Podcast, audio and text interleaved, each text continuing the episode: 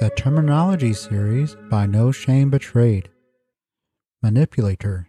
A person who controls or influences others in clever ways with harmful intentions.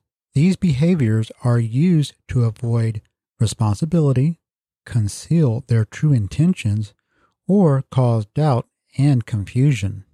Manipulation tactics such as lying, blaming, criticizing, gaslighting, and shaming can be incredibly damaging to a person's psychological well being. Causing doubt makes it hard for victims to know what is real, making it easier to cheat on them, or cause doubt in a target in order for them to justify cheating on their partner.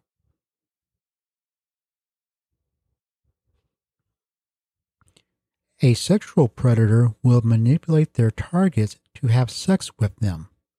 They may provide money, gifts, drugs, alcohol, job position, or anything else in value or desire the target is interested in.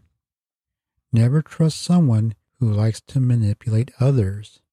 You do not know their intentions and what their goals are, but whatever it is, it's only for them.